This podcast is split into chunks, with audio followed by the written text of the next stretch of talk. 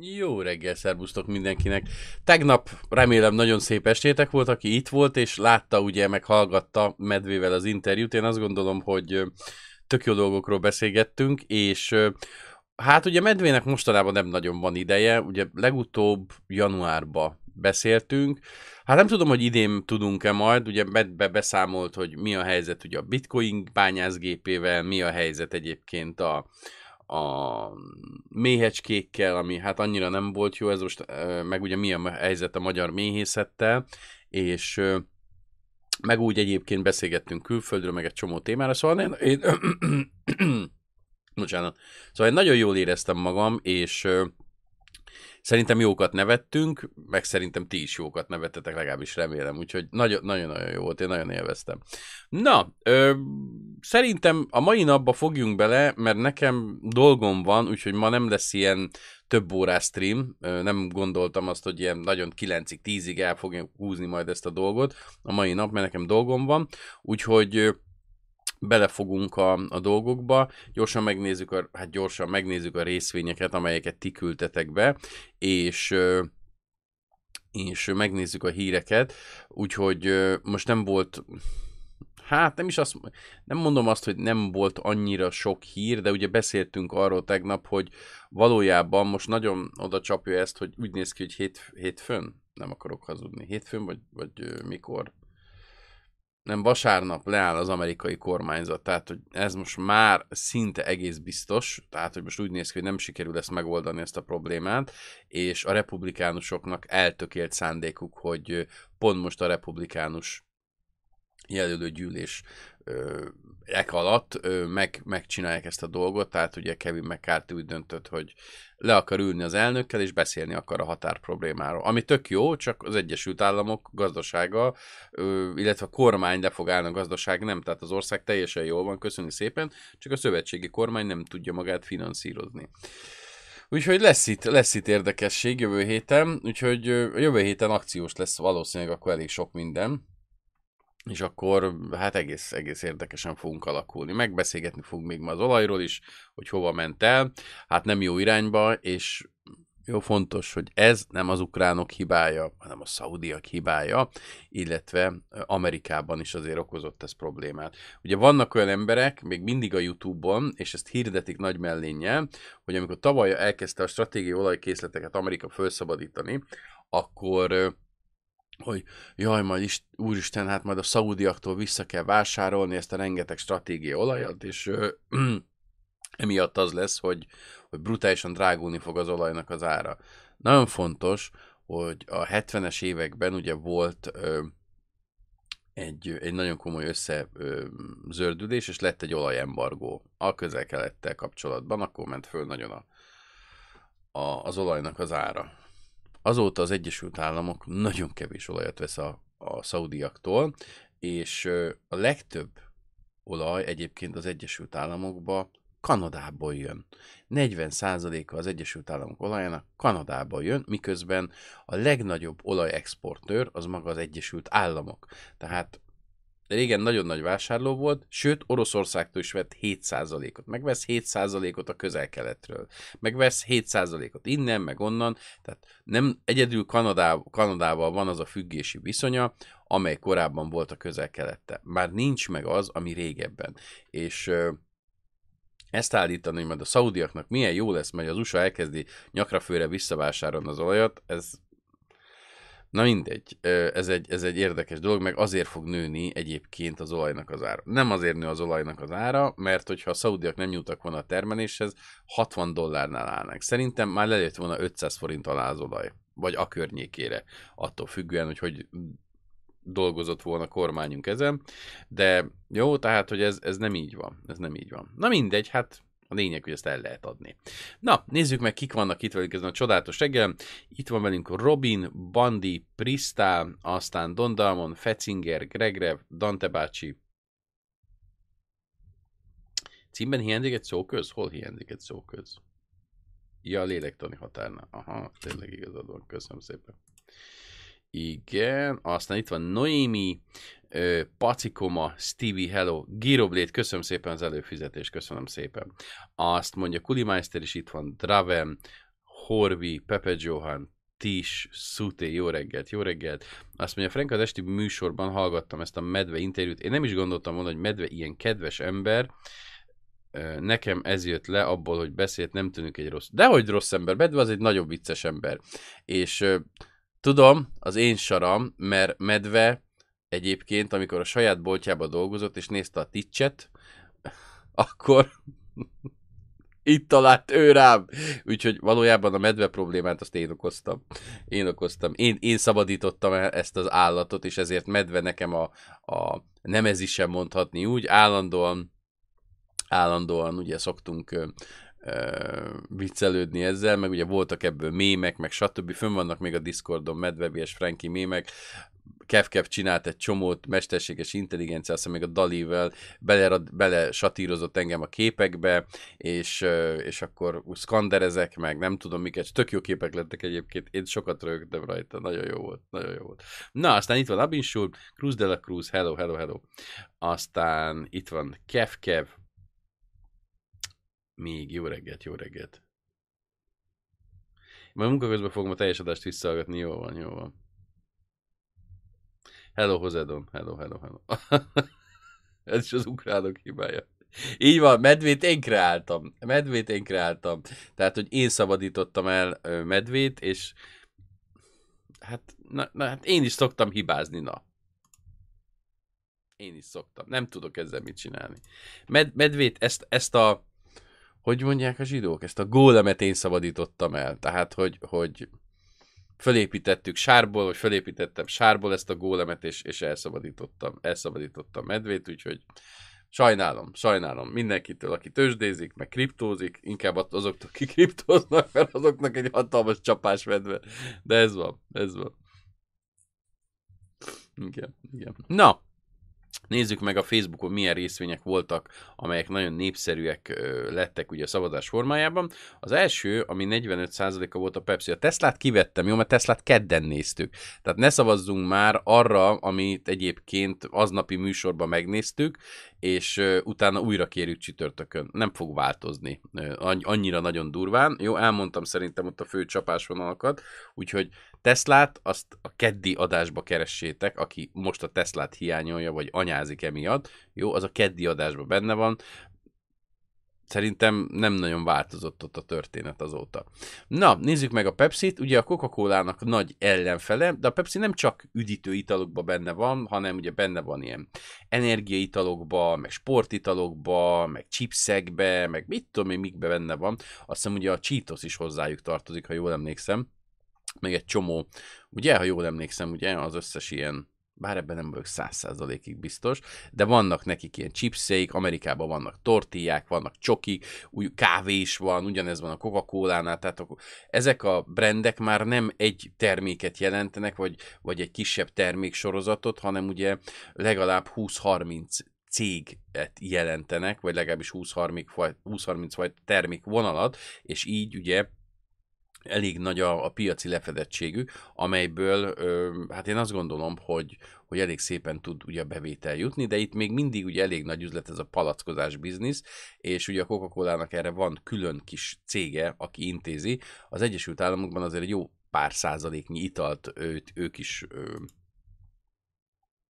ö, csinálnak, tehát hogy, hogy ők is palackoznak. A Pepsi-nél nem tudom, hogy hogy van ez. A Pepsi-nél nem, szerintem ott egybe van a palackozós dolog, de a lényeg a lényeg, hogy ugye a Pepsi az ugyanúgy osztalékos részvény, de talán egy picit ilyen konzervatívabbnál is konzervatívabbnak tűnik, mert még ugye a Coca-Cola maga az egy, az egy viszonylag, viszonylag alapja ugye minden ilyen dolognak. Ugye, amikor egy portfóliót építenek, azért a legtöbben a Coca-Colát bele szokták tenni, a Pepsi-t annyira nem. És ugye, hogyha megnézzük itt a, az elmúlt hát éveket, évtizedeket, akkor azért látszik, hogy a Pepsi ugye egy irányban mozog jelen pillanatban, és az fölfelé van. Sőt, hogyha visszamegyünk egészen, hát meddig menjünk vissza, ugye egészen visszamegyünk 68-ig, akkor azt, azt láthatjuk, hogy itt azért, azért nagyon-nagyon-nagyon durván megy föl a történet, és hát csak egy irányba megy. Ugye időnként vannak nagyobb, kisebb-nagyobb megpihenések, ugye itt a Covid, hol volt a Covid? Való itt volt, ugye? Itt van a Covid, ugye itt a 18-as időszak, itt a 2008-as, tehát itt azért vannak időszakok, amikor így befeleződik az árfolyam, és azért ezek jó lehetőséget kínálnak arra, hogy beszálljunk. Tehát, hogy ez is azért egy, egy ilyen konzervatív osztalékos részvény, viszont ö, ezt kevesebben választják, megmondom az őszintét, nem tudom, hogy miért. Ha megnézzük ugye magát a trendeket, és nagyjából ugye végig megyünk, hát ez mikor kezdődött, hogy 2011-től, akkor azért látszik, hogy ha még most is elkezdene esni az árfolyam, 154 dollárra lejönne, még akkor is ugye ebbe a 12 éve tartó felfelé lévő trendbe ö, tudna mozogni. De van mikor ebből a trendből azért kiszokott mozogni, és itt azért itt mérhető százalékok vannak ezzel kapcsolatban, hogy mennyire szokott kiesni, hogy mennyire megy alá, ugye 12 százalékkal, itt ugye mindjárt megnézzük, hogy mennyire szúrt le. Tehát, hogy ezeket érdemes figyelembe venni. Itt is 14, akkor lehet, hogy itt is valószínűleg annyi lesz, ugye? Hát itt már 18 százalék, tehát azért elmondhatjuk, hogy 12, 13, 18 százalék között azért ki tud esni, tehát hogyha most ma eljutna a Pepsi oda, hogy kiessen ugye a jelenlegi helyzetében, legrosszabb esetben ugye olyan 121 dollárig tudna lejönni. Jó? Tehát, hogy ez nagyon-nagyon fontos, ez a 121 dollár, és hogyha megnézzük, pontosan ugye ide is hozná nekünk ezt a dolgot, tehát nagyjából ez a 122-121 dollár lehetne az alja, ahol egy jó bevásárlási pont lehetne. Ha annál tovább esik, akkor akkor az úgy nem jó. Nyilván, hogyha tovább megyünk, és mit tudom én, három hónap múlva következik ez el, akkor nyilván onnan kell ezt, ezt megmérni, ezt a dolgot, és akkor ez egy ez egy másik helyre fog kerülni. Jó, nyilván korábbi támaszok, ellenállásokat érdemes egyébként nézni, tehát hogy ebbe mindenféleképpen figyelni kell. Azért látszik, hogy itt a trendvonaltól nagyon-nagyon elugratott, és azért erre nem nagyon volt ennyire drasztikusan példa, talán csak a Covid előtt, és amikor ez viszont megtörtént, akkor utána ugye volt egy hatalmas lecsapása ennek a, a dolognak, Hát ez most itt sokkal nagyobb, sokkal intenzívebb ez a történet, úgyhogy azért itt öm, én egy picit vigyáznék. Ha benne lennék, akkor én azt gondolom, mivel ennek a kis trendnek is már hát valamilyen szinten vége szakadt, szó-szó, bementünk alá, akkor mindenféleképpen én itt öm, én itt ö, lehet, hogy elkezdenék realizálni ezekkel a dolgokkal. Jó, de most jelen pillanatban 154-155 dollár környékén van, tökéletesen ö, addig, hogyha leesik, semmi gond nincsen, az egy teljesen természetes mozgás, jó? Úgyhogy én itt egyelőre problémát nem látok, viszont elindult egy lefelé tartó trend. Tehát nyilván ennek a trendnek, hogy itt jó legyenek a dolgok, ennek meg kell törnie. Tehát meg kell, meg kell következni a változásnak. Ez bekövetkezhet ma is, bekövetkezhet holnap is, de az is lehet, hogy szépen lekúszunk 154-ig, és csak utána fog bekövetkezni. Bármelyik lesz, jelen esetben ez egy teljesen természetes dolog, és nem töri meg az évtizedek, vagy egy évtizedet, több mint egy évtizedet tartó, felfelé tartó trendet. Jó? Ha meg igen, akkor meg ugye megvannak a szabályok, hogy melyekre kell figyelni. Na, következő a booking.com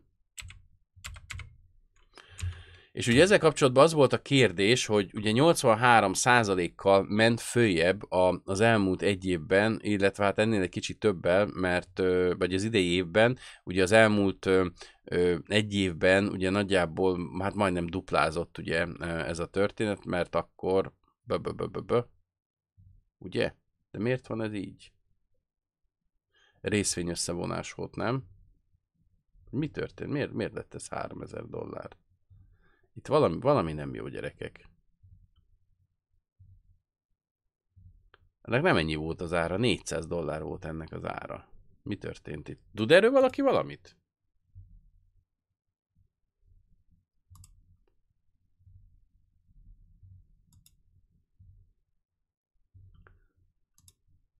Tudunk erről valamit? Még egyszer megnézzük. De, de hát nem, mert itt van nazdakos, rákattintok. Mert tudom, én ezt a múltkor néztem, és Lett volna részvény összevonás. De miért? Annak mi értelme van ebben az esetben? Senki nem tud semmit erről. Itt ültök, azt nem tudtok semmit erről. Most mi van? Hát hogy van ez kérem? Hm. Itt vala... Szerintem van is lehet a trading. Na mindjárt megnézzük.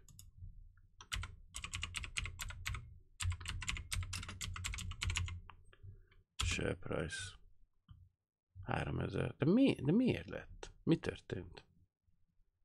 Nagyon-nagyon soknak tűnik az.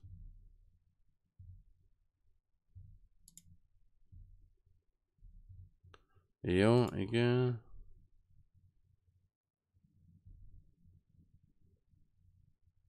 Pedig annyi. Hm. Esküszöm nem is néztem. Esküszöm nem is néztem. Na mindegy. Ö... Hát nem tudtok semmit, hát hogy van ez? Hogy van ez? Hogy van ez? Na szóval az volt a kérdés ezzel kapcsolatban, hogy, hogy mi a helyzet, és hogy, hogy mikor várható az esés. Ugye én megnéztem a korábbi ö, emelkedéseket, amikor egy ilyen nagyobb emelkedési időszak volt, és aztán ugye maga egy korrekciós időszak, én azért azt találtam, hogy azért 133 és 152 százalék szokott lenni, de itt azért talán megállhat még a 130, tehát nagyjából a 130 százalék környékén volt az elmúlt két alkalommal az emelkedés, ugye az elmúlt 6-7 évben. Aztán utána ebből lett egy 40 és egy 47 százalékos korrekció, de nyilván, hogyha mm, hát mondjuk talán vigyük így, és akkor talán hasonló lesz, mondjuk így, hogy ilyen 40 35 és 50 százalék között van a korrekció. Jó, de ez a 130 százalék, ez, ez viszonylag biztosabbnak néz ki, vagy, vagy elképzelhetőnek, tehát hogyha ide visszahúzzuk ezt, és ugye nem a legnagyobb csúcsokat nézzük, hanem ugye a, az első nagy csúcsod, akkor ilyen 120-130 százalék. Tehát már lassan bocsánat, ott van, ahol ahol, ahol honnan vissza kell esnie. Ugye a kérdés az, hogy miért lehetett ez, hogy van ez, és a többi, és a többi. Hát nyilván a koronavírus ugye hazavágta a kisvállalkozásokat, ugye, akik szállással foglalkoztak, és aztán utána 2021-ben, 22-ben borzalmasan nagy igény mutatkozott arra, hogy az emberek kiussanak. És erről tavaly is beszéltünk, hogy az embereknek fasza a szomszédokkal, a gyerekekkel, stb. és ki akarták ezt pihenni. Idén másfajta ö, utazások lettek népszerűek, inkább a nyugalmas, csendes, nem a zajos, elmegyünk egy all-inclusive hotelba, és akkor hülyére zabáljuk magunkat, és egész nap sütetjük a picsánkat a medence mellett, mert ez már hangos, ezt a legtöbb ember már kezdi nem szeretni, mert idegesíti a másiknak, másik család gyereke, mert az nem tud viselkedni, meg az, hogy csobbannak a vízbe, meg stb. És ezért ugye nagyon sokan elkezdtek más irányba menni. De a pihenésre, a kikapcsolódásra, az utazásra, amíg ugye van lehetőség az embernek, addig erre lesz igény, de Nyilván, hogyha itt az embereknek kevesebb pénzük lesz, akkor ugye hát mit fognak feladni? nyaralást elsőnek, aztán ugye elkezdik feladni a boltból a luxusabb dolgokat, és akkor luxus, ugye, mint a méz, meghallottuk tegnap Medvétől, hogy mekkora bajba van egyébként a mézágazat, és, és egyszerűen mennyire olcsón, tényleg szarér, gombokért veszik át tőlük a, a mézet, nem is érdemes egyébként mézet termelni ma Magyarországon, mert annyira alacsony a felvásárlójár, hogy egyszer nem éri meg vele foglalkozni. És akkor ugye elkezd lefelé menni ez a történet. Jó, tehát, hogy ö, itt érkezhet egy ilyen, egy ilyen dolog, és időszakosan ugye ez föl szokott menni, ö, de megnézhetjük itt még gyorsan ezt itt, hogy mi volt itt korábban, korábban mekkora volt, itt is 147 os volt, tehát én azt mondanám, hogy ezen száz, közel van még, de elvileg van ebbe a történetbe. Van még ebbe a történetbe, és utána, nagyjából, hogy árügyileg ez meddig mehet föl, tehát hogyha most megnézném, én azt mondanám, hogy ilyen 3600-ig, esetleg mondjuk, hogy 3900-ig onnan várható valahonnan a, a visszaesés. Jó, de maga a statisztika ezt mutatja. Hogy ez valóban így lesz-e, ez egy másik kérdés. De ugye a kérdés maga erre irányult, azt tudom. Na, és akkor volt ilyen nekünk, hogy Hiti,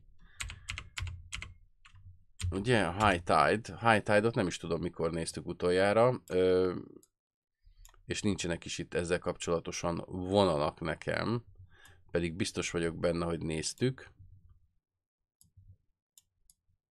De lehet, hogy nem mentettük le. Igen, gondolom itt az emelkedés miatt lett ez nagyon-nagyon izgalmas kérdés.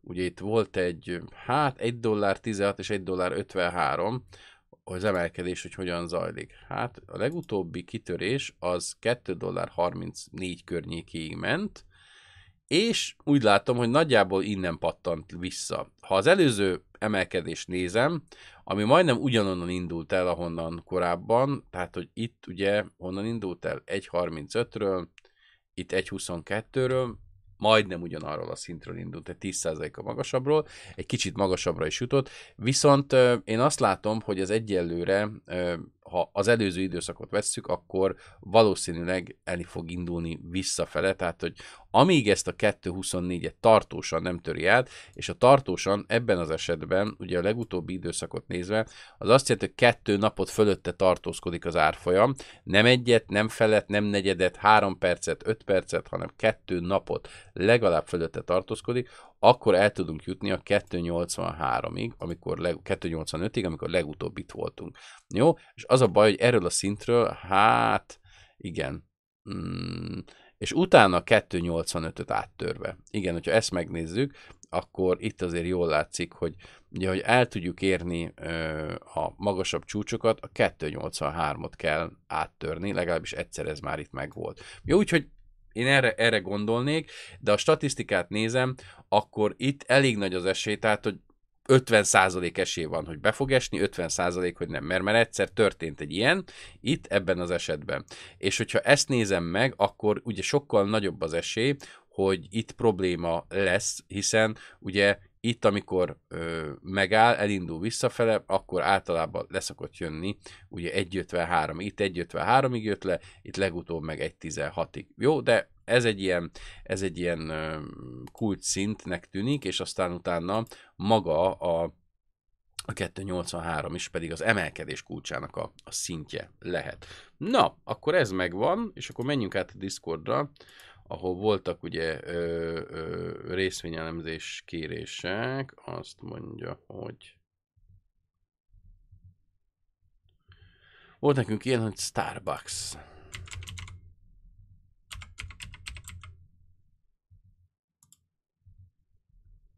Starbucks. Ö, Starbucksot hát valamikor néztük, júniusban, ha minden igaz. Ugye ott megnéztük ezt a szép emelkedési trendet, amelyből ugye hát egyszerűen elkezdett kimozogni, és ott egy másik trendet kezdett el beüzemelni, úgyhogy azért ez egy fontos, hát ilyen tényállás. Nem úgy esett ki, és itt ugye, hát ezeket kitörölhetjük, én azt gondolom.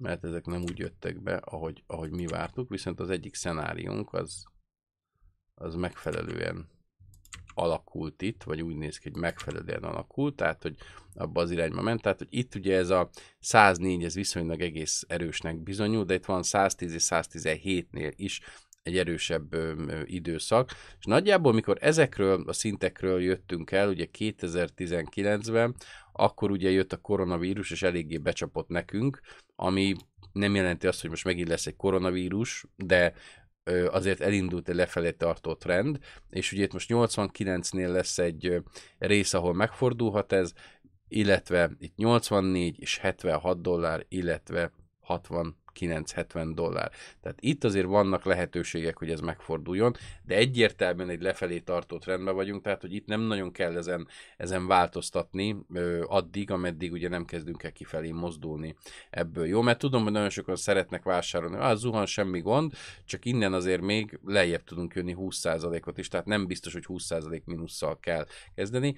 Itt ugye, ha mondjuk ma lenne ez a megfordulás, akkor 97 dollárig kéne följönnie, tehát bő 10%-ot kéne emelkednie ahhoz, hogy egyáltalán vásárolható legyen. Tudom, valakinek ez a 10% is rengeteg, és meg akarja fogni, csak nem biztos, hogy meg tudod fogni ezt, jó? Tehát, hogy azért nézzük meg, hogy hogyan is alakul ez a dolog, de ez egy lefelé tartó esőtrendben van, tehát hogy ez most esésben van, amíg ebből nem lép ki, nem változtat rajta, addig ez így is fog maradni.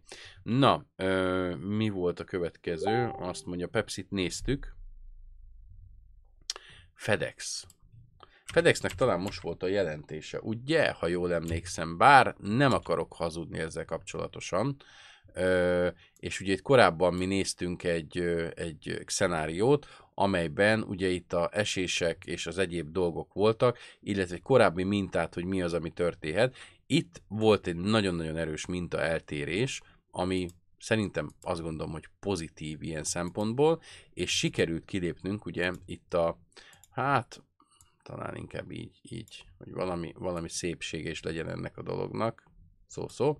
Tehát sikerült ebből az esési trendből kilépni, és úgyhogy ezt le is vesszük innen, mert ez nem kell nekünk, ez csak zavarni fog minket a továbbiakba. Itt ugye nem tört meg 200-nál, hanem szépen elindult, tehát hogy sikerült átlépni ezt, szerintem biztos, hogy ö, beszéltük ezeket a dolgokat, ugye meddig esett vissza, ezt is néztük, hogyha abba az irányba ment volna, akkor ugye a 89 dollárt eléri. Most ugye jön a karácsonyi szezon, FedEx, Amazon, TNT, meg mit tudom én, milyen csomagküldők vannak, ugye mindenki bővíti a dolgait, és hát most ez a karácsony szerintem egész jónak ígérkezhet, hogyha úgy nézzük, hogy szerintem most mindenki megpróbálja elkölteni minden pénzét, hogy aztán ma január-februárban nézzék a, a tévét otthon, mert senkinek semmi pénze nem maradt, úgy kikértekezi magát karácsonykor.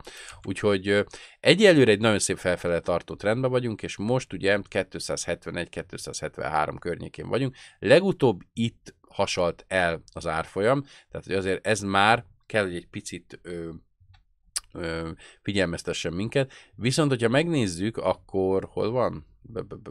Június, van január. Itt volt novemberben egy nagyobb esés, csak azt akarom megnézni, hogy ilyen szeptember környékén mi szokott történni. Augusztus, szeptember, igen, október, december, tehát hogy itt azért tudott emelkedni jó 20-30 százalékot, ugye a követ, tehát az, el, az legutóbbi időszakban, amikor ugye azok a hónapok voltak, és aztán ugye ez 2001-ben volt, vagy 2021-ben volt, itt mi történt? Október óta megy fölfele, tehát egy éve tart ez a történet. Tehát az elmúlt három évből kétszer ugye ezekben az időszakban ment föl, most meg lesz a harmadik időszak, bocsánat, és megnézzük, hogy itt hogyan volt, azt mondja szeptember, itt is egyébként. Nagyjából decemberig szokott ő, decemberig szokott menni, és december után szokott lenni, vagy van várható az, e, az esés. Itt is volt egy esés, úgyhogy Nagyjából én ezt, ezt várnám tőle, így az előző időszakokból. Jó, amíg nem töri meg a trendvonalat, tehát, hogy itt, amíg itt nem esik ki, addig, addig nem szabad ezt bántani. Amikor kiesik, akkor meg el kell gondolkodni, hogy hogy mennyit zársz ebből a pozícióból, de egyelőre nagyon szépen tartja a felfele ívelő trendet, és ebben én nem is látok kivetni valót. Na, azt mondja, hogy igen, igen, igen. Mi volt még ez az UGI? UGI Corporation, ugye? UGI. Hát nem vágom micsoda, azt mondja. Nagy kereskedő, mindjárt megnézzük.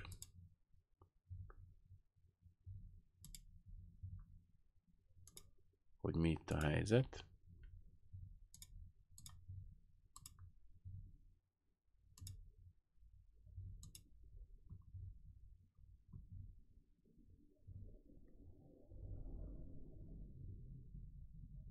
Igen, azt mondod? Azt nem is tudtam, hogy fölvásárolta a TNT-t, azt nem is vágom már. Azt nem is vágtam. Annyira nem követem a FedEx-et elég régóta, úgyhogy azt nem is tudtam. De fontos, fontos szerep. Most nyilván az Amazon lesz az, aki ö, érdekes helyzetben van. Ugye mondjuk egy fedex kapcsolatban talán annyira nem, de mondjuk a kisebb cégekkel kapcsolatban igen, mert ugye amikor mindig emelik a, a minimálbért, akkor a kis cégek azt nem tudják kitermelni, csak a nagy multinacionális cégek, mert ugye ők tudják áthárítani jobban. Most egy kis családi vállalkozásra dolgoznak öten, ott nem tudnak, nem tudnák ugye annyival emelni, hogy mondjuk a plusz két-három bért ugye kifizessék, és ezáltal ugye ezek bezárnak, és akkor tehát ugye ez egy kormányzati dolog, ami ugye megengedi azt, hogy, hogy átadják a bizniszt a nagyoknak, így szokták átadni. Tehát amikor brutálisan emelik a minimálbért, akkor valójában a kis családi vállalkozásokat ölik meg, és így lökik át a nagy multiknak egyébként ugye az adott környéket, az Amazonnak ugye rengeteg olyan hát dolga van, amely azt mutatja, hogy megölte ugye a családi vállalkozásokat, az elmúlt 15 évben nagyon sokat tett tönkre. Nem ő, hanem ugye a kormányzat, aki ugye folyamatosan emeli a minimálbért. Tehát a minimálbérnek van egy ilyen hatása is, hogy a túl drasztikusan emelt minimálbér, az hazabassza ugye az egyensúlyt, és akkor nem csak az lesz, hogy kis vállalkozás, meg nagy vállalkozás, csak nagy vállalkozás van, és az általában nem szokott jó lenni. Na, ö, itt, amit én látok, hogy legutóbb ennél a, ez a nyilván koronavírus volt, akkor pattant vissza elég erősen a, az árfolyam, és ö, ö, onnan indultunk meg. Hát most hasonló helyzetben vagyunk már, mint itt szinteken, most, hogy nem koronavírus járványban vagyunk, de azért eléggé elkezdtünk lefelé jönni, és ami szerintem egy picit problémás, hogy ugye itt elkezdtünk egy olyan trendbe jönni lefelé, ami, amiből hát sikerült mondhatni hogy kiesni. Tehát ez a legrosszabb, amikor kiesünk egy, egy, egy mm, trendből, ami, ami effektív egy esési trend volt, és hát nagyjából, sőt, talán húzhatnánk így is ezt a dolgot, hogy ugye ez már megtörtént korábban, és hogyha ezt így nézem, akkor aztán meg még, még rosszabb a helyzet, mert ugye ebből is kiestünk. Viszont amikor kiestünk, akkor ennek a zaljától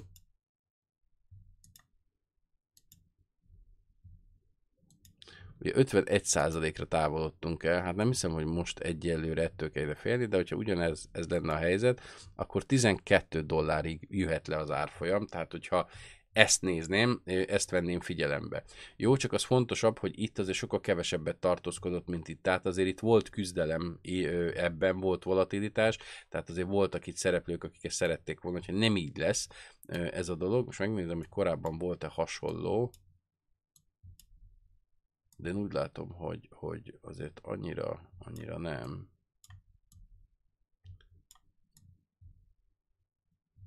Tehát, hogy ennyire erősen benne legyünk egyébként egy esési trendbe, négy éve, az, az tehát, hogy itt, itt nem a Covid-dal van a baj, meg a Covid körüli dolgokkal, hanem itt egyszerűen, hát nem jó a részvény. Mert ugye ez négy éve, négy-öt éve esésben van ez a részvény. És, és van, mikor még ennél durva. Tehát, hogy van egy esemény, ami még ki is hajtja belőle plusz balszuszt. Tehát, hogy itt, itt nem a Covid-dal, meg az elmúlt időszakgal van a gond, itt magában valami a céggel van gond, mert ez, ez csak lefelé tart öt éve, ez a cég. Tehát, hogy ez így, ez így megy lefelé, és néha még annál is jobban megy lefelé. A kérdés az, hogy most itt, ha történik az Egyesült Államokban valamilyen esemény, vagy a világ gazdaságában, akkor ez mennyire fogja meghatni, de a nagy bika piacon, ami volt ugye 2020-ban, csak annyit sikerült elérni, hogy vissza sikerült jönni ebbe az esési trendbe. Ezen kívül semmi más nem. Tehát probléma van. Tehát azok a problémák, amik fönnálltak a Covid előtt, az, azok is fönn, az még mindig fönnáll a cégnél, és ezért ez lefelé megy. Nem, nem, nem tudok erre nagyon pozitívumot mondani. Hát figyelj, hogyha benne vagy, lehet, hogy el kéne gondolkodni, hogy hogyan lehetne más részvénybe befektetni, mert ez, ez nem biztos, hogy a világ legkirályabb részvénye most jelen pillanatban, amit látunk ebből. Tehát, hogy nem gondolom, hogy itt most egyik napról a másikra ez meg fog változni, mert itt öt év ö, ö, dolga van itt fölrajzolva, és azért ez elég súlyos szerintem, úgyhogy ez, ez egy picit problémás. Én úgy, úgy érzem, úgy érzem. De hát ez van. Na, akkor menjünk át a hírekre, amelyből ugye ma nincsen annyira sok, és ugye az első és legfontosabb az nem más, mint hogy az olaj a tegnapi nap folyamán elérte a 95 dollárt, ugye most a lélektani határa 100 dollárnál van, de a tegnapi nap folyamán ugye megérintettük a 95-öt, egy nap alatt 3,6%-ot emelkedett az olaj, nem az ukránok miatt, tehát ez nagyon fontos, hogy nem Ukrajna miatt van, hanem egyszerűen annyira az USA is kitárazta magát a tavalyi évben ugye az olajkészletekből, plusz, ami nagyon fontos, Joe Biden pont rosszkor kezdte el megint kihirdetni azt, hogy hát bizonyos területeken nem lesz olajkitermelés, amely abba az irányba sodort mindenkit, hogy hogy igen, elkezdtek spekulálni az olajjal, és aztán jöttek még a szaudiak, és a többi, és a többi. Most már valószínűleg ö, időkérdés, hogy elérjük a 100 dollárt, de most már nem is a kérdés az, hogy elérjük a 100 dollárt, vagy nem hordonként olajba, hanem hogy onnan hogy lesz. Ugye itt múltkor hallottunk, ti is mondtatok ilyen számokat, amiket ti olvastatok, valaki azt mondja, hogy 300 dollár lesz. Én, azt, én a között, vagy azok között vagyok, akik azt mondom, hogy ilyen 120-130 dollár az egy elképzelhető szint, az ö, mindenféleképpen egy egy nagyon komoly problémát fog jelenteni, és maga, amikor ennyire megindul fölfelé az olajnak az ára, az mindig valamilyen nagyobb válságnak az előjele. Tehát legutóbb is, amikor az ukrán, ukránok, ugye, vagy az ukránokat megtámadták, fölugrott 125-re az olaj, az azt jelentette számunkra, hogy utána egy nagyon erős inflációs válságba kerültünk bele, amely minden országot érintett. Most lehet itt fogni ez Brüsszelre, meg az ukránokra, meg az oroszokra, meg a marslakókra, stb. A lényeg az, hogy az olajára fölment, és amikor az olajára drasztikusan fölmegy, utána lesz egy leesés, és az lesz az az előjele annak, hogy bizony itt azért problémák vannak. És hogyha megnézzük ezt egy gyakorlati példával, hogy mi is történik, meg kell keresnem az olajat. Azt mondja, hogy így. Jó, 2008. 2008-ban szintén ugye ez történt. Előtte itt a különböző olajtámogatásokat különböző országoknál elkezdték ugye vissza. Tehát, hogy voltak üzemanyag támogatások nagyon sok országban, és ugye ezek elkezdtek elkopni szépen, és egy év alatt úgy elkoptak, hogy, hogy végül a spekuláció miatt háromszorosára nőtt az olajnak az ára, majd utána volt egy leesés, 2008 szerintem senkinek nem kell magyarázni, hogy mi is történt ott. Ugyanez volt ugye 2000-ben, 12 dollárra fölment 36 dollárra, háromszorosára, 2000 dotcom lufi, 2000 egy szeptember 11, szintén nem kell elmagyaráznom, és a többi. Ugye 90-es évek japán bankválság, bum, fölment, bum, probléma lett ebből is. És ugye itt is azért egy duplázódás volt. Tehát nagyon-nagyon fontos, hogy amikor ilyen drasztikusan fölmegy az olajnak az ára, akkor ugye problémák szoktak lenni, és az mindig ugye egy, egy, egy válságot, vagy valamilyen komoly gazdasági eseményt fog maga után hozni, hiszen mi történik? Hát nem csoda történik, nem kell itt megfejteni, úristen, hát akkor most ezt kell nézni innentől kezdve. Egyszerű, nagyon sok üzemanyagot használunk, és ugye, hogyha drága az üzemanyag, akkor kevesebbet fogunk használni. Kevesebbet utazok, drágább lesz az élet, ugye, és a többi, és a többi, és akkor szép lassan ugye eltolódnak a kereslet és kínálati arányok, és e, az történik, hogy túl kínálat lesz a piacon, akár olajból, akár akár termékekből, az emberek visszafogják a vásárlást, és akkor ugye megvan a baj. Most megint egy ilyen dolog felé galoppozunk elég szépen, és Ugye én azt mondom, hogy egy duplázás a simán benne van ebbe a dologba, tehát ilyen 120-130 dollár, akkor ugye egy, egy olyan helyzetbe kerülhetünk, amikor ugye hát eléggé visszaszorul a gazdaságunk, és akkor ezt akár tartós is lehet. Tehát nem csak pár hétről van szó, hanem akár itt több hónapról is lehet szó, majd miután elkezd visszafele jönni, az egy brutál dolgot hozhat magával. Tehát ha most a szaudiak elkezdenek kipakolni az olajat, akkor tudnák stabilizálni ezt a dolgot, de hát most gondold el, tojásokat árulsz, van otthon egy csomó tojásom, amit nem rakok ki a piacra, és ezért drágábban tudom eladni. Hát nekem érdekem, hogy olcsóbban adjam el a tojást, ugye nem? Ugye nem. Tehát, hogy ők sem karitatív szervezet, ami ilyen szempontból annyira nem jó, de hát ez van, és, és most már nem kérdés az, hogy, hogy szakértők szerint, hogy meg lesz a 100 dollár, hanem az csak egy idő kérdése.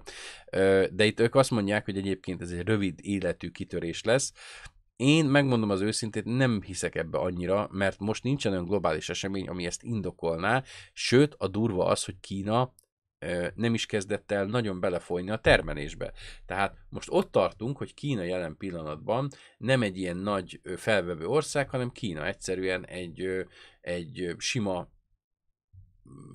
inkább ilyen visszafele fejlődő országban van most, ugye, mert nem nő annyira a GDP-je, nem indultak be annyira gyárak, stb. Tehát, hogy mégsem vesz fel annyi olajat, amennyit korábban, és komoly szintek alá esett ez a, ez a történet, és mégis nő a dolog. Tehát, hogy nem vagyunk annyira jól, de mégis nő ugye az olajnak az ára. És akkor ez ugye még rosszabb dolgokat vetíthet előre. És ami nagyon fontos, hogy az Egyesült Államok dollárja is ugye megindult, és ugye Ázsiában próbálnak ezen nagyon sok mindent megtenni, mert a dollár az jelen pillanatban 106,6-nál van, ha igen, minden igaz, ugye erről is beszéltünk, gyönyörűen megy föl a, a dollár, és hogyha elvileg lezár az Egyesült Államok szövetségi kormánya vasárnap este, akkor itt még lesznek, lesznek még itt erősödések, és mert akkor ugye mindenki elkezd készpénzbe menekülni.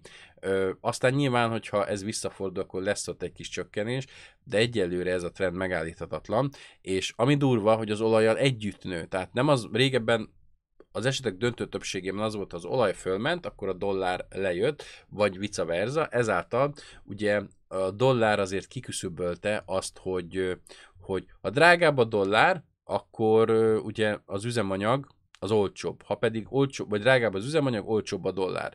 Tehát így azért nagyjából ugyanaz az ára lehetett venni. Most nyilván az egyik egy kicsit drasztikusabban elmozdult, akkor egyértelműen ugye ott a, mégsem ugyanazon az áram volt, de egy bizonyos százaléknál, hogyha ez játszott, akkor nagyjából változatlan olyan árat jelentett, tehát ugyanannyira vetted meg a dollárt, és akkor úgy kellett, vagy megvetted a dollárt, de amit buktál a dolláron, mert többe vetted, azt visszanyerted az olajon. Tehát, hogy ennek ugye így kellett volna működnie, vagy így kellett volna lennie. Most is, de nem ez történt, hanem megindult közben a dollár is, és ugye az ázsiai bankok, nemzeti bankok próbálnak védekezni ellen. Ez ellen ugye úgy, hogy valaki a likviditást csökkenti, valaki megpróbálja ugye befedezni a saját papírjait, és megpróbál ugye kamatemelést csinálni, vagy nem kamatemelést csinálni, tehát ugye Japánban azt látjuk, hogy ott nem csinálnak kamatemelést, tehát mindenki megpróbál védekezni a dollár ellen, hiszen az ázsiai bankok dollárban és euróban is van ugye kötvényeik, meg van ö, valutájuk, azért, hogy az ő valutájukat tudják erősíteni. Tehát ilyenkor ugye azt tudja csinálni egy ázsiai nemzeti bank, hogy elkezdi a dollárt kirakni a piacra, hogy ugye ő csökkentse az ő valutájának a a túlterítettségét, tehát ugye elkezdi visszavonni a saját valutáját azáltal, hogy valamilyen külföldi tők ö, valutát rak ki, és akkor ugye a likviditást így elkezdi változtatni, ezáltal ugye megpróbálja az értékét megvédeni. Na most ugye, hát ez az elmúlt időszakban a legtöbb ö, nemzeti banknak annyira nem sikerült, és a dollár drasztikusan erősödik, és amellett, hogy ők csinálják ezeket az intézkedéseket, emellett erősödik. Ha ezeket elkezdik abba hagyni, akkor még erősebb ugrás várható esetleg a dollárnál. Hogy ez most hány évig fog tartani, vagy hány hónapig, vagy hány hétig, ezt nem tudom megmondani, de az látszik, hogy Ázsiában azért van egy kis pánik már ezzel kapcsolatosan, hogy hát ott is úgy néz ki, hogy a dollár mindenhol fizetőeszköz lesz hamarosan.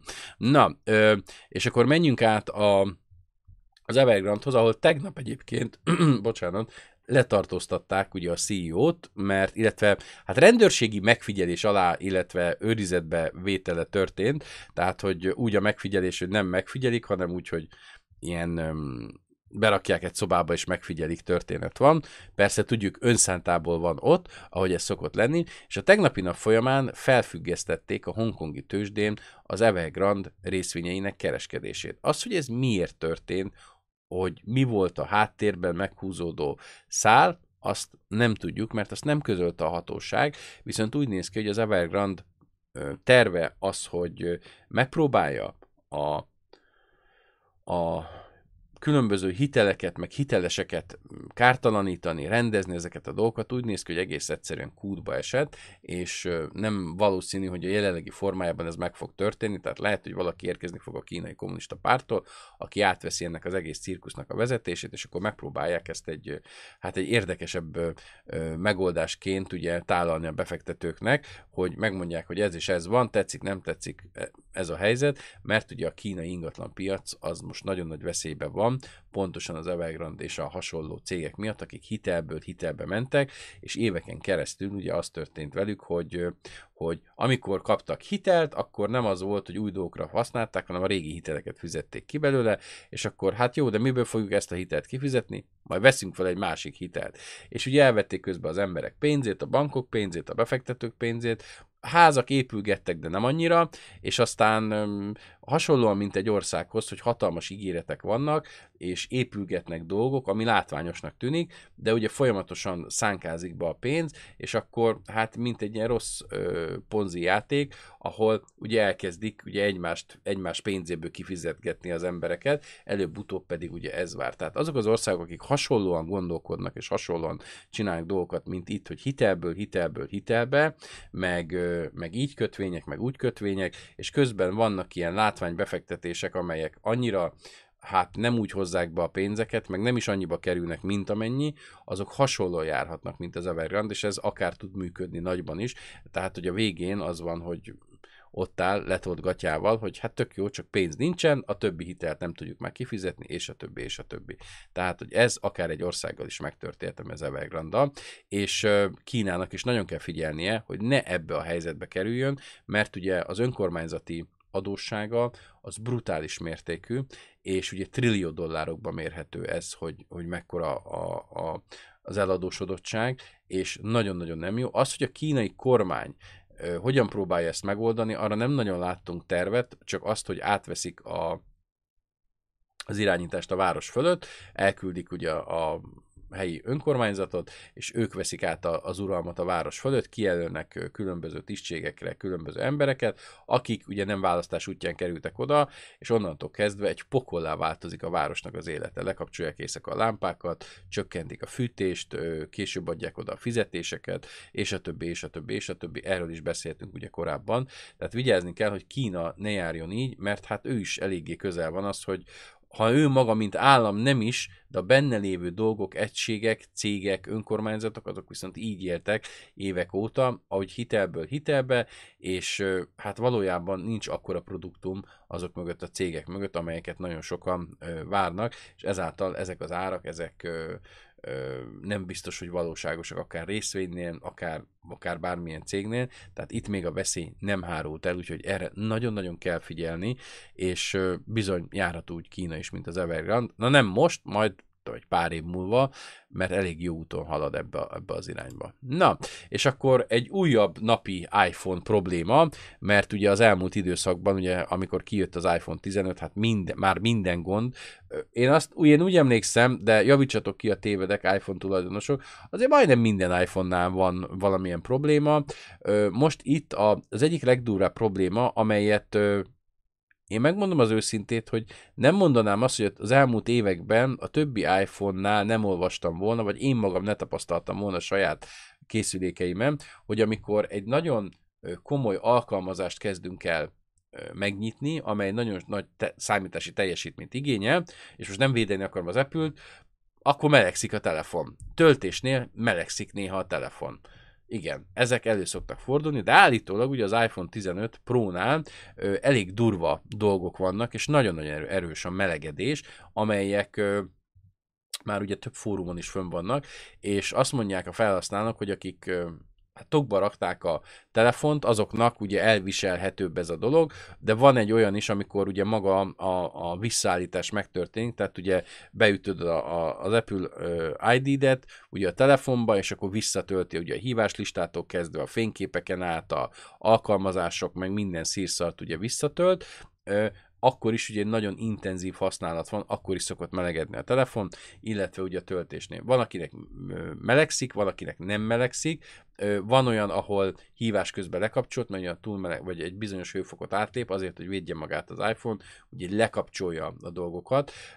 Amiről beszéltünk ugye korábban is, hogy ez nyilván Indiának a vizsgája lesz ugye a minőséggel kapcsolatban, meg az, hogy hát most van, most nem tudom, az első vagy a második év, nem akarok hazudni, hogy John Ivy ott hagyta a céget, ugye, aki a tervezője volt az Apple termékeknek, és ő úgy tervezett, hogy a mérnököknek nem kellett vért izzadni, hogy hogyan fogják ezt oda berakni, mert ő képes volt ugye mérnöki fejjel gondolkodni is, és mondom, ez már talán a második, második ilyen, ilyen generáció, ami nélküle készül, azért ez egy nagyon, nagyon pozitív dolog volt, és nagyon szerettek vele a mérnökök dolgozni, mert úgy tervezett, hogy elfért benne a vas. Tehát, hogy meg, megbeszélték, hogy mit kell belerakni, és a köré tervezte a dolgokat, és nem fordítva, hogy hát van ennyi hely nektek, azt rakjátok be ide, hogy valahogy, és akkor aztán kiderül, hogy nem lehet. Ugye az autóiparban ez szokott lenni, ezért van, hogy a koncepció autó kijön, és akkor jönnek a mérnökök, aha, ez tök jól néz ki, csak se nem a motor nem fér be ide, se nem a felfüggesztés, se nem a rugózás, úgyhogy meg se a kipufogók nem fér, úgyhogy itt ez így nem úgy szara, hogy van, és akkor átrajzolják, és kijön, és ez a, hát de két éve nem ezt láttuk, hát vagy három. Hát igen, azért, mert mert az szép álom volt, de a valósághoz nem sok köze van. És hát ez a nagy helyzet ezzel kapcsolatban. Úgyhogy én nem tudom, hogy mi lesz itt, vagy ez mennyire erőteljes ez a probléma. Általában a szoftverfrissítése meg szokta tudni oldani az Apple, tehát hogy még akár ez is lehet, hogy egy vagy két szoftver update ez meg fog oldódni. Az is lehet egyébként, hogy ez most egy nagyobb probléma, de azért ne felejtsük el, hogy ezeknek a telefonoknak a teljesítménye azért egy ilyen, hát nem is 10, de mondjuk egy 8 éves, 8 9, hát talán lehet, hogy kevesebb, mondjuk legyen egy 6 éves laptopnak a teljesítménye, mondjuk egy gamer laptopnak a, a teljesítménye. Azért ott van ezekben a telefonokban. Sőt, talán van mikor, van mikor olyan szinten, mondjuk az A17-es csipet nem tudjuk, hogy mondjuk a, én nem tudom, hogy mondjuk a, az M2-es chiphez képest hol van, de azért az M2-es chip ugye benne van az iPad-ekben, azért az már, az már egy számítógép élmény ott. És gondold el mindez passzív hűtéssel. Tehát, hogy lehet itt köpködni mindenkit, de ezek a teljesítmények te számítógépedbe ekkora hűtőtoronyba vannak, meg ugye a laptopban is a bazi nagy ventilátorok, meg tök hangosak, ebben meg tök passzívan van megoldva a hűtés. Tehát, hogy nincs benne semmilyen mozgó alkatrész, amely ezt hűtené. És na ez viszont egy teljesítmény. És ez ugyanúgy az Androidnál is megvan, ugyanúgy az Apple-nél is megvan, és az Androidnál is melegszik a telefon. Itt is melegszik a gép, meg amikor otthon van nálad, csak ott van egy ventilátor, ami elvezeti a hőt, és ugye á, tudja hűteni ezt az egész dolgot. Itt ez, itt ez nem valósul meg, tehát hogy azért ez passzív dolog, úgyhogy lehet, hogy forró a telefon, csak ne felejtsük el, hogy itt, itt azért komoly teljesítmények vannak hűtés nélkül, és ez probléma. És hát ugye van rengeteg videó, meg van osztva, megmérik, stb. mennyire forró, mennyire nem. Hát ez így van, ez így van. De te sem méregeted otthon a számítógép. Tehát, hogy tudjuk, hogy mit veszünk jó, és hogyan veszünk ebből a szempontból. Majd meglátjuk, hogy mi lesz ennek a, ennek a vége. Na, és akkor a NATO egy egész érdekes problémát vetett föl itt az elmúlt időszakban, mert nagyon fél attól, hogy Oroszország ugye meg fogja támadni a különböző vezetékeket, és ezért nagyon erősen a szárazföldi és a víz alatti drónokat elkezdett ugye tesztelni, és úgy érzi a NATO, hogy el kell kezdeni őrizni a tengeri kábeleket, itt ugye legutóbb, amikor néztünk egy cikket arról, hogy az északi áramlatot kitámadta meg, ugye úgy néz ki, hogy Ukrajna volt, tehát nem Oroszország, nem Amerika, hanem Ukrajna volt, Amerika ugye, hogy hívjákon keresztül, ö, Ukrajnán keresztül, ugye ez is volt a, a cikkben, hogy voltak itt esetleg olyan kiképzők, és a többi, és a többi.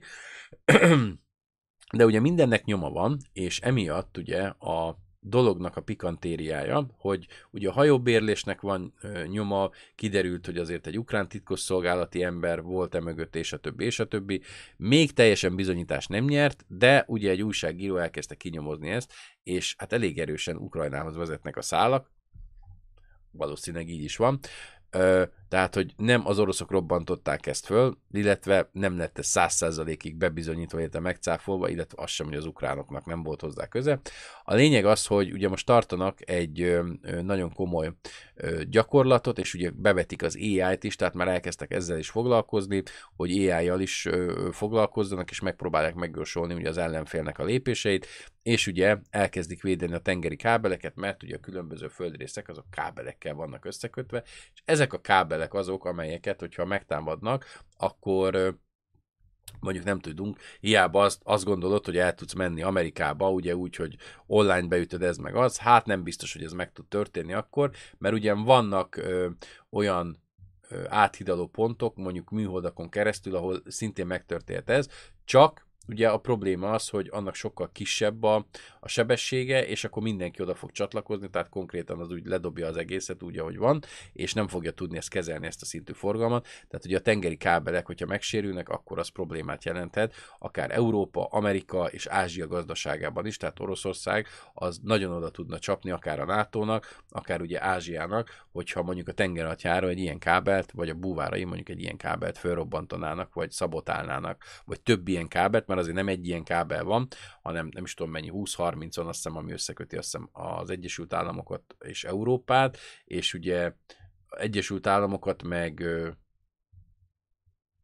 Ázsiát is nem tudom hány kábel köti össze, úgyhogy nem olyan, olyan egyszerű ez a történet, viszont hogyha ez megtörténne, akkor az nagyon komoly problémát ö, ö, okozhat nekünk, és hát a gazdaságban, illetve mondjuk akár a fizetésekben, ugye banki utalások, és a többi, és a többi kriptóban, tehát, hogy ö, itt akkor úgy, úgy érdekes lenne ez a történet. Úgyhogy ezzel kapcsolatban próbálnak védekezni, és megpróbálják ugye ezeket a kábeleket megvédeni, illetve ez a, ezt az infrastruktúrát, és ehhez most nagyon komolyan elkezdett a NATO ilyen irányba fegyverkezni.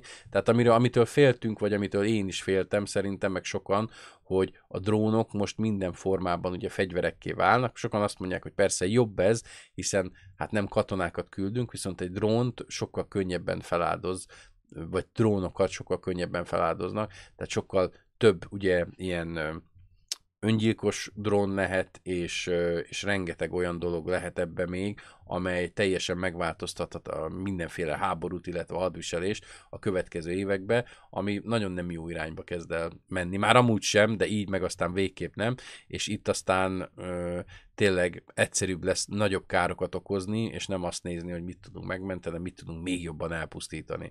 Úgyhogy Hát én ennek annyira nem örülök, tehát ez van.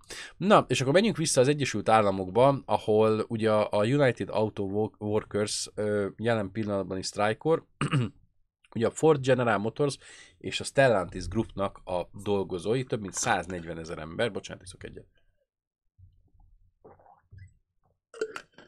próbálnak egy jobb életért tüntetni, ugye magasabb munkabért szeretnének, és szeretnének ugye kevesebb időt dolgozni, mindenki ezt szeretné, szerintem, de nekik megvan hozzá hatalmuk, hogy ezzel kapcsolatban ugye tüntessenek, és ö, ö, sztrájkot hirdessenek, és a többi, és a többi. Ö, ugye a Ford megpróbált velük leülni és beszélni, hát ez nem sok sikerrel járt, viszont ami nagyon fontos, hogy itt nem csak a fizetésért tüntetnek ők, illetve sztrájkolnak, hanem magáért a nyugdíjért, mert aki 2000 hét után érkeztek a gyárakhoz, azoknak hát nem igazán van komoly nyugdíjtervük, illetve ilyen nyugdíjszámlájuk, és korábban ez nagyon jól kialakult az autóiparban, és az autóiparban dolgozni Amerikában az azt jelentette, hogy viszonylag biztonsággal tudsz vásárolni házat, viszonylag biztonsággal tudsz vásárolni magadnak hajót, hitelre, és a többi, és a többi. Tehát mire nyugdíjba mentél, addigra a kékgaléros állásodból meg tudtad venni magadnak az amerikai álmot. Hát ez most nem így van, ugye a mostani fizetések és a mostani árak azért nem teszik lét, lehetővé ezt az amerikai álmot, és emiatt egyébként most úgy döntenek, hogy, hogy emiatt is tüntetnek, hogy ezt rendezzék le a cégeknél, tehát itt nem csak ugye 40%-os béremelést szeretnének, hanem ugye azt szeretnék, hogy ez a nyugdíj kérdés, illetve nyugdíj előtakarékosság is ugye visszajön a régi rendszerbe, amely ö, számukra egy nagyon-nagyon-nagyon fontos dolog, és én azt gondolom, hogy teljesen ö, egérthető ez, hiszen hogyha elérkezel nyugdíjas korba, érted, 60 év fölött már nem tudod úgy húzni az igát, mint 20 évesen, akkor ugye majd szeretnél nyugdíjba menni, csak hogy ha nincsen előtakarékosságod, és nem, tud, nem tudsz nyugdíjba menni, akkor dolgozhatsz meg két állásba, hogy ne dögöljél éhen, és, és akkor majd ott fogsz megdögled a munkahelyeden, mert előbb-utóbb ugye már nem fogod bírni, nem bírsz fölkelni, öreg vagy, stb. stb. És amiről beszélt Tarmin is, hogy ugye Szingapur, nem Tarmin, bocsánat, Tairon beszélt arról, hogy Szingapurban ugye hiába van előtakarékosság, és visszaadják neked a pénzedet, miután ugye az állam befektette, stb. Sőt, ugye sokkal több pénzed is van, nem jó használják fel az emberek, föl eltapsolják ezt a pénzt, és utána az van, hogy, hogy 85 évesen ott vannak, hogy el kell menni a McDonald'sba tálcát mosogatni, mert máshol már nem veszik föl, viszont nyugdíja már nincsen, és kénytelen dolgozni. 85 évesen gondold el, hogy el kell menni dolgozni. Azért az Örülsz, hogy megéled azt a kort, örülsz, hogy nem halsz meg, mikor reggel fölkelsz, nem töröd magad össze, és mert vannak, akik nagyon jó, nagyon jó tartják magukat 85 évesen, vannak, akik annyira nem, de most el tudod képzelni, amikor látsz 85 éves embereket, hogy ők még a Mekibe elmennek tárcát, és ott 8 órán keresztül ott vannak. Tehát, hogy látod így magadat a jövőbe, ugye? Tehát, hogy, hogy, hogy nem. Pedig ez lesz, mert nyugdíj se lesz, ugye pár éven belül, hát nálunk is ugye föl fogják emelni ilyen 70 nem tudom hány évre a korhatárt, úgyhogy esélyed nem lesz. Aki most nem megy 10 éven belül nyugdíjba, az az életben nem fog nyugdíjba menni, mert mire nyugdíjba megy, addigra már lesz 80 éve a nyugdíjkorhatár, azt meg már nagyon sokan statisztikailag nem élik meg. Meg hát addig dolgozol, aztán utána megpihensz, és abba fogsz meghalni, hogy megpihentél, mert hozzá vagy szok, vagy dolgozol. Úgyhogy ez a, ez a nagy helyzet. Na, és nem valószínű, ugye, hogy, hogy ö, meg fogja oldani az utolsó pillanatban hozott döntés, vagy döntések, vagy dílek egyébként az amerikai kormány leállását a hét vagy vasárnapi napon, és ugye Kevin McCarthy annyira erőlteti ezt az egész dolgot, hogy azt mondta, hogy le akar ülni egyébként ugye Joe biden beszélni, és ugye azt akarja, hogy biztosítsák ugye a határokat, mert ugye még mindig az illegális migráció az egy nagyon fontos kérdés az Egyesült Államokban, ugye Trump éra alatt hát nem nagyon sikerült ezt a határkerítést, és van is talán az HBO-n egy dokumentumfilm erről, ahol megmutatják a mexikói USA, de lehet, hogy nem ott van, lehet, hogy a Youtube-ból láttam, már nem emlékszem pontosan. Szóval a lényeg az, hogy megmutatja a mexikói ö, ö, USA határt, és képzeljétek el, gyönyörű szép kerítés, kilométereken keresztül, majd addig volt építési kontrakt, tehát egy szerződés a, vállalkozónak, megépítették. Majd a következő három kilométeren egy fiakeir kerítés nincsen, tehát hogy, és utána folytatódik a kerítés, mert hogy több vállalkozó csinálta ezt, és a köztelévő szakasz meg nincs meg. Tehát, hogy ez olyan, mint amikor egy Lukas szatyorba próbálsz vizet merni, hogy így, hát biztos benne marad, nem? Valószínűleg benne marad, csak közben azért folyik ki. Tehát, hogy van több kilométer kerítés, és van közte, tudom, van több száz méter, vagy több kilométer, is így fogod, tehát, hogy itt még kerítés van, arrébb gyalogolsz 50 métert, na, ott már nincs kerítés, ott át lehet menni.